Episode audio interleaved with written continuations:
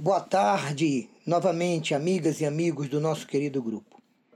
Estamos estudando o Evangelho segundo o Espiritismo no capítulo 13. Não saiba a vossa mão esquerda o que dê a vossa mão direita. Estudaremos agora os itens 7, 8 e 9, com os temas Convidar os pobres e os estropiados, e dar sem esperar retribuição Além disso, vamos ler a linda mensagem da irmã Rosália ao final do, do nosso estudo.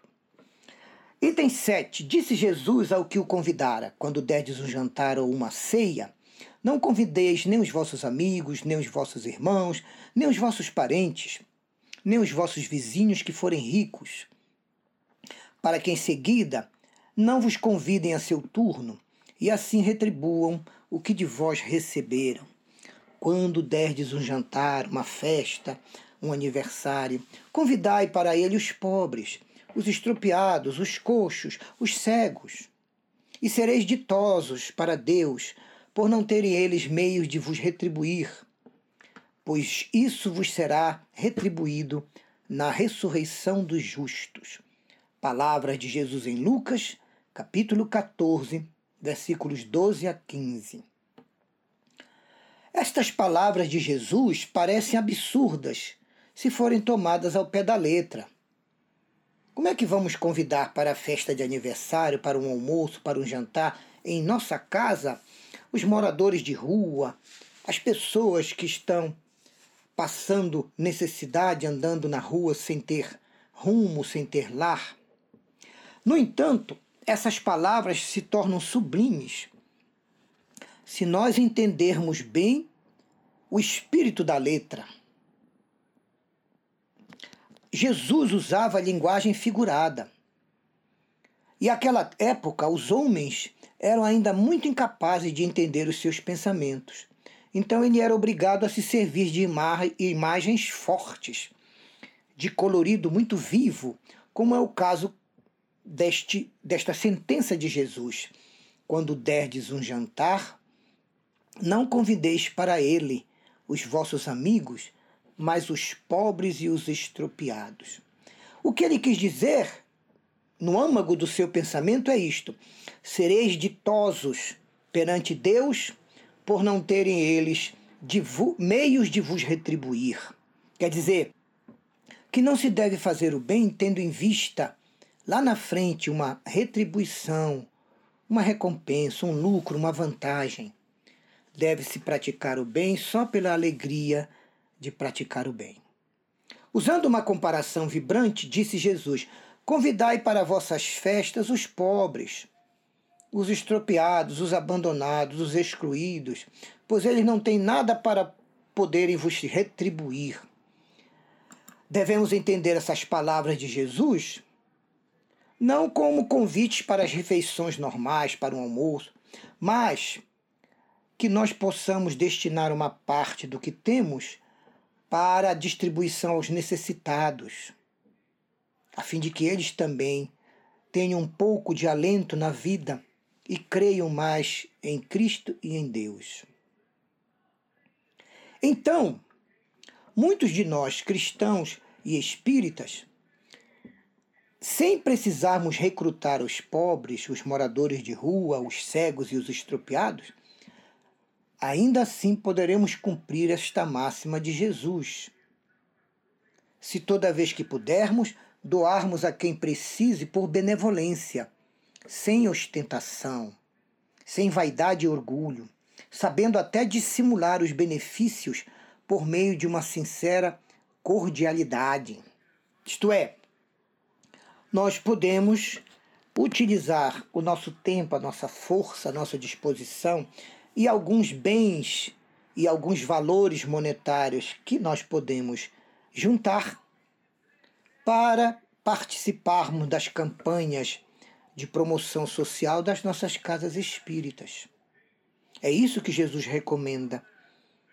Que da nossa abundância, da nossa fartura, da, dos alimentos que entram com facilidade em nosso lar, reservemos algo para aqueles que precisam e passam fome. E aí vem a irmã Rosália numa mensagem dada em Paris, 1860, e nos dá uma aula sobre a caridade sem ostentação. Ela diz assim a partir do item 9: Amemo-nos uns aos outros e façamos aos outros o que gostaríamos que eles nos fizessem. Toda a religião, toda a moral se acham contidas nesses dois preceitos. Se eles fossem observados e vividos por nós na vida material, todos já seríamos felizes. Não mais veríamos dores, sofrimentos, nem dificuldades nas reparações kármicas. E é óbvio, naturalmente, não haveria mais miséria, nem mesmo pobreza, pois do supérfluo de muitos seria distribuído para os mais pobres, os mais necessitados. E eles se alimentariam, e não mais veríamos homens, mulheres, jovens e crianças com as suas misérias, as suas aparências famintas, porque para eles tudo falta. Diz irmã Rosália: pensemos mais nisto, meus irmãos, pois todos temos algo de bom para dar a alguém mais necessitado. Auxiliemos os infelizes com o que de melhor possuirmos, e Deus um dia nos retribuirá. Se vocês pudessem saber da alegria que eu experimentei quando eu encontrei no além aqueles irmãos a quem na minha última existência eu pude ajudar e servir com algumas alguns donativos e alguns bens. É uma emoção que não tem como descrever em palavras. Portanto, meus irmãos, amai o vosso próximo como a vós mesmos, pois sabeis que repelindo um necessitado hoje, podereis estar até afastando de vós um irmão que no, em outra encarnação anterior foi um pai, foi um filho, foi uma esposa, foi um grande amigo do passado. Se assim for, como vos sentirias ao reconhecer-o agora no mundo espiritual? Compreendamos bem o que seja então a caridade moral, diz irmã Rosália que qualquer um e todos podem praticar, porque ela nada custa materialmente falando. Porém, a caridade moral é a mais bela de se exercer. Porque a caridade moral começa quando nós nos tornamos mais doces, mais compreensivos, nós nos suportamos um pouco mais, nós nos tratamos melhor com mais respeito e consideração. E isso é o que menos fazemos nesse mundo inferior, onde uma grande parte da humanidade está encarnada e permanece reencarnando. Outro tipo de caridade moral, segundo a irmã Rosália, é fazer um silêncio no meio da agitação e da discussão estéril e inútil. Ela diz que há um grande mérito em um homem quando ele sabe se calar deixando que fale um outro muito mais tolo do que ele. É um gênero de caridade disso, diz ela. Saber ser surdo também é outro gênero de caridade. Quando aqueles irmãos que estão acostumados à maledicência, às palavras zombeteiras, aos sarcasmos, quando eles se aproximam para poder nos perturbar, nos desequilibrar, quando essas palavras zombeteiras saem de uma boca habituada à maledicência e aos escárnios. Grande mérito também há, diz irmã Rosália, em um homem não ver o desprezo com que vos recebem pessoas que se supõem acima de vós, quando no mundo espiritual essas mesmas pessoas estariam muito abaixo de nós em moral, e espiritualidade. Quer dizer, não vamos nos desequilibrar quando alguém nos tratar mal, quando alguém tentar, entre aspas, nos diminuir. Isso não vai acontecer. A nossa realidade é imutável. Só nós podemos alterá-la para melhor com o nosso esforço de reforma moral e de vivência do Evangelho. Então, a irmã Rosália diz que esse também é um gesto de caridade moral e constitui um merecimento porque não dar prosseguimento à corrente dos maus, daqueles que procedem na infelicidade, na inferioridade, já é, segundo a irmã Rosália, já é uma boa caridade moral. E continua ela: tende cuidado em não tratar o próximo com desprezo, mesmo que o próximo faça isso conosco.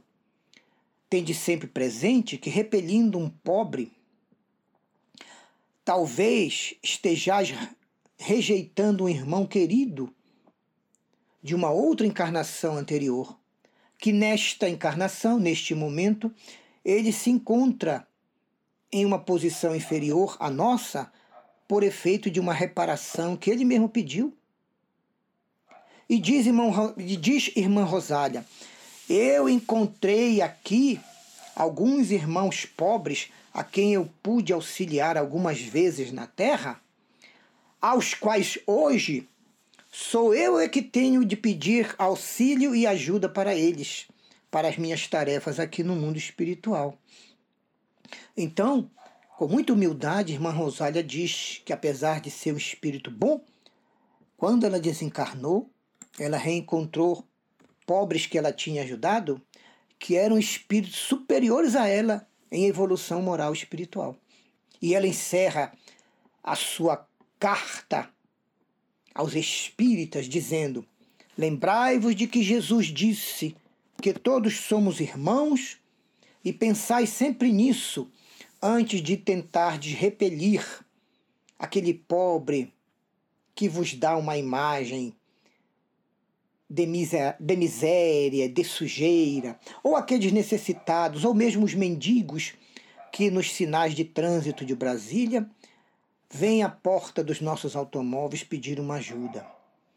Pensai sempre nos que sofrem e orai sempre por eles, finaliza a irmã Rosália.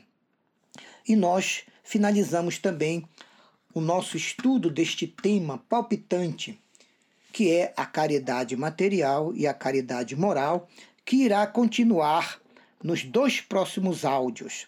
Obrigado a todos pela atenção, pela caridade dos bons pensamentos. Que Jesus a todos nos abençoe, nos dê muita saúde paz de consciência e que continuemos com a luz do Evangelho, iluminando os nossos caminhos e os nossos passos nesta vida, hoje e sempre, graças a Deus.